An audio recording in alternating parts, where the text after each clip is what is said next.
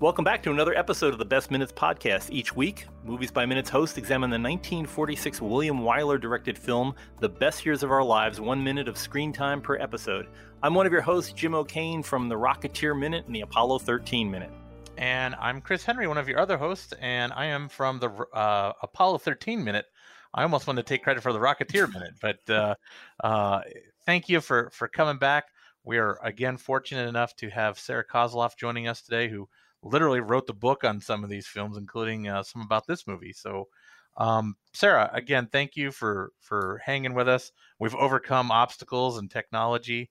Um, we fought our own wars. Yes, exactly. We fought our own battles to get here, and we um, still have our hands. Yes, so yeah, we're still we're still trucking here. So, uh, uh, thank you for coming back.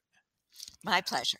Uh, well, we, here we are in minute 90, which uh, begins with uh, the uh, a return on the music to uh, the uh, the na na na na uh, taunting child song, and we see Homer trying to make amends to his sleeping sister. He he he walks into her bedroom where she's fast asleep next to a Raggedy Ann doll, and he carefully tucks her in, moving moving the blankets up with his with the hooks on his arms and uh, we watch. You know, Homer's Homer's put his sister to bed, and now his dad's coming in to uh, uh, to put to put a smoking Homer to bed. Right. Um, Got to get that good night cigarette in. so ah. yeah, he is trying to make up to Luella for his flash of anger, um, and Wyler is um, using a young girl as a symbol of everything that's precious and sweet and Americana. Um, look at the flowers on her headboard and her dolls and the lacy curtains. Um, and uh, showing that Homer can uh, be uh, fatherly and yeah. tender with, even though he has metal hooks. Yeah, and uh, I I was wondering. This is rather evocative. At the at the time, uh, Norman Rockwell in '44 had had drawn the uh, Four Freedoms. He had he had yeah. done them as uh, as posters. This looks very much like the uh, Freedom from Fear poster, uh, which is um, um, father and mother putting a putting kids to bed while the father is holding a newspaper in his hands. that the headline has more talk of war and invasions. Yeah. Um, I think that's a really good, uh, really good parallel. Because um, Rockwell also has this, you know, just full frontal, um, right? Let me present to you what American life is like, and yeah. here we are again. Um, the dollies are looking straight at us. Yeah, yeah, yeah. That's quite a bright street light outside. moon, but the moon's moved closer. Yeah, it's a. but never mind. Yeah, yeah, uh, no it's uh, yeah, and it's it it's exactly this is what Homer fought for to keep yes. a little girl in her bed and not have to worry about uh, you know the, the monsters that you know the monster the monstrosity of war that he fought against. Right, and you know that Wyler had many uh, little girls at this time yeah. in his own life, um, and uh, and loved the little girls. I mean, he only had one son, um, and um, so to, for him, this this is the symbol of home. Yeah, and uh, uh, Catherine Wyler, we had her on uh, our show last week, and she talked about how you know it was uh, her favorite part of being uh, of being around her dad was she was she could she could meet all these all these uh, guys that she was in love. She was madly in love with uh, with Dana Andrews when she was six, and the idea that Dana Andrews would come over to the house and Hoagy Carmichael would be there playing the piano for Dana Andrews. she thought she thought everybody lived like that, but it was just like a wonderful, uh, know, just just a wonderful place to be. Um, but yeah, definitely. Uh, uh, I would think that William Wyler knew how little girls idolized older men. So yes, yeah. I, I think, um, it's interesting. I, I I wished. I mean, I came on when when it worked for all of our schedules. I would have loved to do one of the Hoagy Carmichael scenes because I here again you have um, he was a performer but not an actor, and he gives, I think, the most naturalistic performance of any non actor, right? Yeah, oh, for sure. Yeah. Oh, yeah. Butch is just amazing. Um, and I love what, and he's really playing the piano, of course, while that is going on. And Harold Russell is really playing chopsticks while uh, that those shots are going on. Yeah, um, and, and and and um, they're neither of them are Hollywood actors. I mean, uh, you know, Homer, right. of course, from from Massachusetts or from Nova Scotia, and then Massachusetts. But uh, gosh, if you ever wanted to find a you know all American boy, uh, Hoagy Carmichael was from Indiana. He grew up a lazy river. He was he was writing about the Wabash when when he wrote about the, the lazy river, ah. and so he was as middle America as they come. So if anybody came from the you know the theoretical Boone City of Ohio, here's mm-hmm. you know here's Hoagy. He he lived that. Um, he lived that, yeah. Yeah, and uh, and was good friends with Wyler apparently, at least according to his daughter. Uh, Hoagy was very good friends with uh, with William Wyler. Um, but uh, yeah, it's but this eh, you know even though it's Boone City, and we, we've, we've talked about this in the past that Boone City could be anywhere. This is they're they're far from they're far from the cities here. They're not. It's not Los Angeles. It's not New York. Yeah. And it's uh, it, it, it resonates with everybody that went to war and came back to their little town uh, to to deal with what you know. What do you do with the aftermath? We can't go back to where you were. Yeah. Um, and the idea of his, you know, having to get his dad to help him go to bed. right. Uh, it's he's he's back even further back than we're you know he's he's back beyond you know like like Luella he's he's a little kid again having to get his parents to tuck him in since you mentioned um, Rockwell, I think the father looks exactly like a person out of yes. Norman, right? I agree. Yeah, yeah. in his white T-shirt. Yeah, um, yeah. And yeah. Uh, and even his voice, it's just sort of um, gentle. And uh, I mean, I I think this in today's filmmaking, this minute would never have been left in because not that much is happening.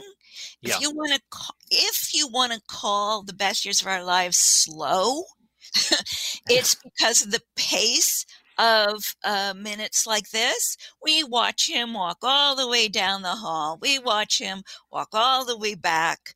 We could have, someone could have cut, cut, cut, yeah. cut, cut, cut, right? Yeah, yeah. There's no explosions. That's the. it's just yeah. It there's this the idea. You know, I, uh, I mean, a lot of people when they when they are, are younger generations, yeah, are used to rapid pace of storytelling, but this this you kind of get room to breathe and ponder what's going on as you're seeing you're seeing Homer, you know, looking down at looking down at his at his daughter, and we've all you know we've all been in situations where you're looking at you're looking at a child and thinking, "Gosh, there's there's such a future ahead for this one." Mm-hmm. Um, and it, but yeah, I don't think you'd have time in a movie nowadays that wouldn't that they wouldn't waste a shot on that. No. Um, and no, uh, I mean, but it, that's why. But one of the things that's so special about yeah. Years is its sort of stately pacing. I mean, yes. even the even the climax in the uh, Broken Bomber, where uh, Dana Andrews goes through his catharsis, um, there's quite a few cuts, but nothing is happening. He's sitting in the Broken Bomber. That's it, right? And the yeah. music is doing it all. So it's it's kind of an anti-thriller. It's uh, as I say in the book, the the movie uh, mixes realism and melodrama. Um, and it does this at its own sort of stately, slow, unhurried pace to make you think about the texture of life in America in 1946. Yeah, and, and in you know in hindsight, this gives us as we as we live in these different minutes, you get to spend uh, some extra time in 1946. You know, you look around the the uh, the post and bar, uh, the uh, the button wall switches and the, all the the accoutrements of of 1946, and you, are looking at a vanished age. Um, and you, but but you wouldn't uh, like at the time they didn't know that they were capturing a, a vanished age. Um, Wyler's famous montage at the beginning, where we're seeing different parts of what's supposed to be Boone City, and you're seeing, you know, hot dog stands and diners and, and mm. kids uh, kids playing on the sidewalk and stuff like that. Uh, we recognize it as you know this is the America that they came back to, but uh, also as, as, we're watching this in the 21st century, there's the America that was. Right. Um, and it's just it, it, as a as a as a time capsule, it's interesting. Although a melodramatic time capsule, it's it's mm-hmm. interesting to see this was how people were thinking of being after the war a little bit, you know, further beyond than what you're reading in Life magazine. Right. Uh, I'm but, now I'm now looking at Homer's bedroom, uh, where uh, you see his navy cap and you see his um, uh, sailor's bag. Yeah. Um, and you see, you know, his pictures of himself uh, when he was uh, doing sports and things like that. Yeah, there's a picture. There's a picture of his flat top, uh, the the aircraft carrier in the corner, and of course the ah, picture. Yeah. And so it's it's kind of showing his immediate past, and then those uh, the bayonet and the rifle, which are symbols of war, but also something you know, hand to hand combat is this that is what that bayonet is representing. So it's you know he's he's out of that field now. And also, sorry guys, masculinity. True. Uh, yeah. Uh, so, um, and everybody, it's, it's funny. My students often remark about how much everybody smokes in Hollywood. they do. They all smoke. You know, the father had a pipe, but uh, Homer has his cigarette. Um, and uh, and even though he denies he wants Wilma, he has two pictures, two, three, two yeah. In his yeah. bedroom. Yeah, and it's. Uh, and I keep thinking those, those, he couldn't have gotten them after the war. I, I mean, I, I, would think that those were there before he left. Yeah, but uh, yeah. It's, it's, amazing. She she kept the same sweater too from the previous scene. But um, yeah, it's it's just there's there's so his set his set direction on this, the set design is so fantastic because it reminds you so much of uh, of his hands and and as you said, his masculinity. So um, uh, even the even the shape of the brass bed. Um, yeah. But uh, I'm amazed uh, mostly on uh, for for the number of people that haven't seen the film. This doesn't get a lot of it doesn't get a lot of airplay on TV. I mean, it's on TCM occasionally, but it's not it's not a standard like Wizard of Oz or uh, or um, It's a Wonderful Life or you know any any or typical musicals. Any idea why, Sarah? I don't understand why this this film doesn't get more airplay or, or more popular? Partly it's because the stars are not big Hollywood names. Fredric March, people may not have, Dana Andrews, I mean, we know who they are, but it's not like it's Jimmy Stewart. Yeah. Or yeah, yeah. Garland, right? That's also, true. It's long. So it doesn't fit well into TV schedule if you're going to put commercials in it and things like that.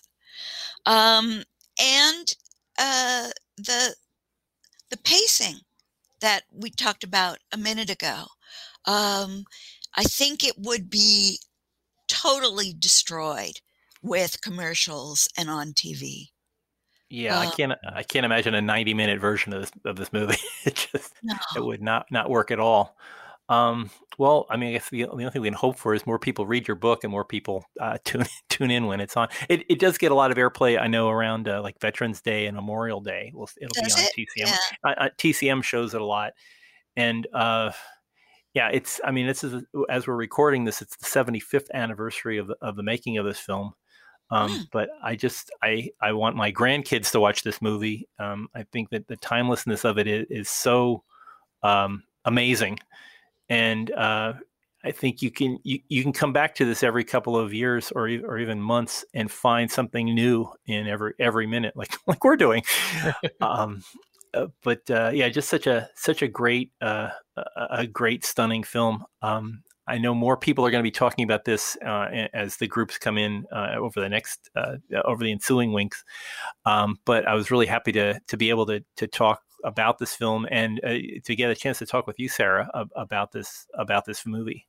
Uh, well, I love talking about best years and Wyler um, and classical Hollywood. All these things are, you know, I, I I taught film for thirty years, so I I used to go outside actually and try and find people and grab them and co- make them come inside and watch what I was watching. so, so um, I hope your podcast does that and gets people to to uh, uh, virtually or digitally uh, be grabbed and pulled in to um, just this fantastic story. Can I ask what your students, if after showing them this film, what, what their immediate reactions were to it? How, how did they how did they approach this film when they saw it? You know, I'm not sure I ever uh, showed it in a class because wasn't one of the 13 most uh, groundbreaking um, things of world cinema to show. Um, Yeah. And it doesn't fit. I used to, I used to teach genre classes. So, so you know, it's not a western. It's not actually a combat film. It's not a musical. Um, I don't remember. I might have shown it at the beginning of um, class I taught on the McCarthy era Ah. because of the drugstore scene. The drugstore Right. scene is starting the you know fight between um, between the right wing and the left. Um, Yeah. but it but it didn't really fit into my curriculum. It may not fit in um, many professors' curriculum.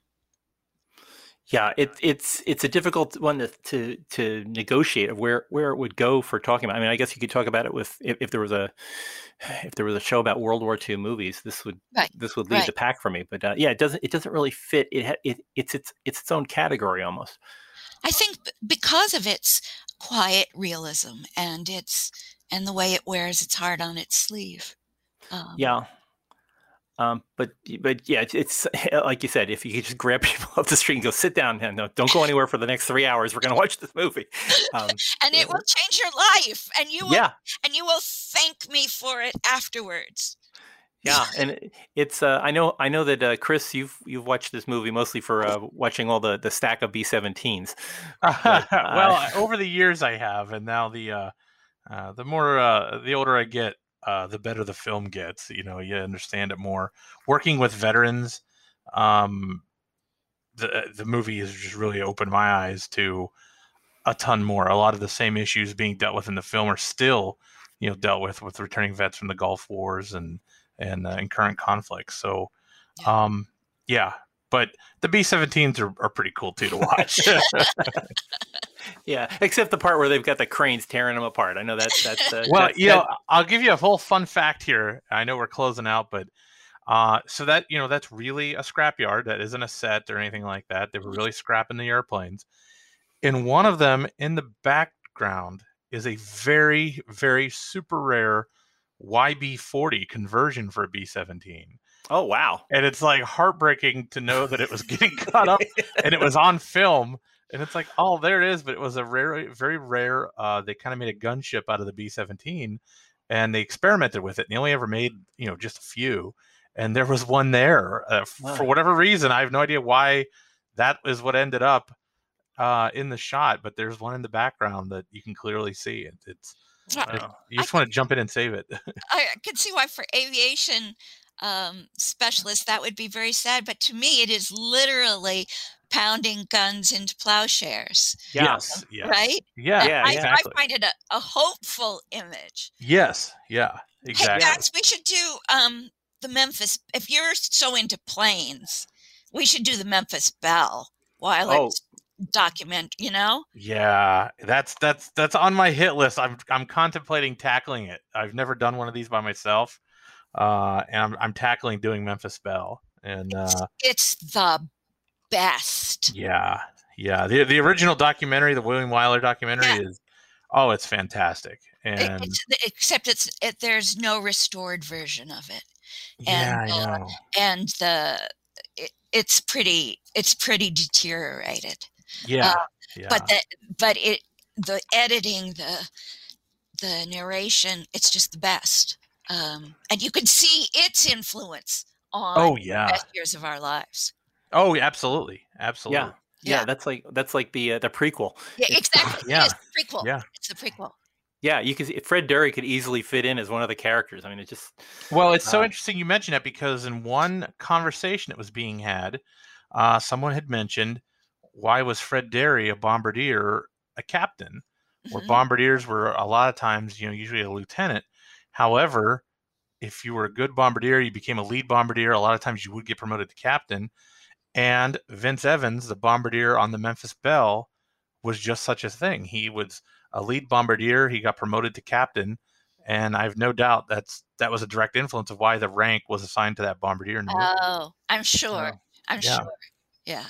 Wow. Uh, wow. Well, so many things going on here, but uh, we're gonna, we're going to have to leave it to our to our next group of uh, of uh, who I, I've forgotten who it is, but they'll um, uh, actually I can find out right now. Let me just let you know. Uh, coming up next uh, next week uh, after we finish here is uh, oh Robert uh, Black, who also teaches film, uh, and uh, while not teaching film, he does the Cock and Bull Minute. So he'll be on uh, he'll be on for minutes ninety one through one hundred. Uh, so please stay tuned for next Monday. Sarah, where can people find? And we've talked uh, yesterday. We talked about your uh, your fantasy series. Um, where can people find books about you? Where, where's the best place to look for you? Best place is my website, and it's just my name, which is Sarah with an H, and Kozloff is my last name, K O Z L O F F, sarahkozloff.com. Awesome. Wow. Oh, uh, again, thank you so much for being on our show and putting up with all of our technical difficulties. I, I, I, uh, I, uh, we will, it, it, we will have you on if uh, if Chris has his uh, Memphis Belle minute. I'm sure we'll have you back to talk more Wyler. Absolutely. and and it, he'll probably have an audio system that'll work better. So, Okay, I'll look. I'll look forward to it. that would be awesome. awesome. Wow. It's so great meeting you. Yeah. Yeah. Great. Um, well, uh, for uh, listeners uh, listening in here, if you uh, have any problems finding these pre- the previous episodes, and we've got an hour and a half, uh, an hour and a half worth of minutes, which probably relates to about uh, twenty hours of show. uh, but uh, check out there. Uh, we're available on Apple Podcast, Spotify, and Google Play, or on the main site, thebestminutes.com. It also helps us a great deal if you're on uh, Apple Podcast. If you could uh, like and subscribe and leave a review with as many stars as you can to talk about the series, and other people will find us if you uh, if you use that on uh, on Apple Podcast. Leave us a good review, please do. Um, it, also on uh, social media, we're available uh, as always at Butch's Place, the Best Years of Our Lives Listeners Cafe on Facebook and on Twitter at uh, the Best Minutes. Uh, please also notice that there are over 180 other Movies by Minutes podcast available at moviesbyminutes.com. Uh, please check out that site, moviesbyminutes.com, for more shows. Chances are we have your favorite movie out there examined a minute or so at a time.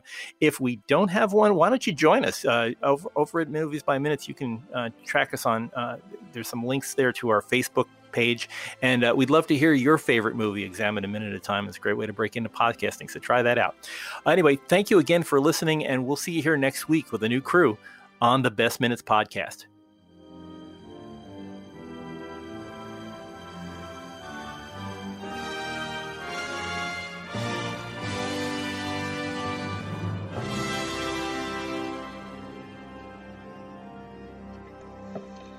Hey, Joe, you better hurry up out there because she's taking off soon. Right, thanks. Come on, Taylor.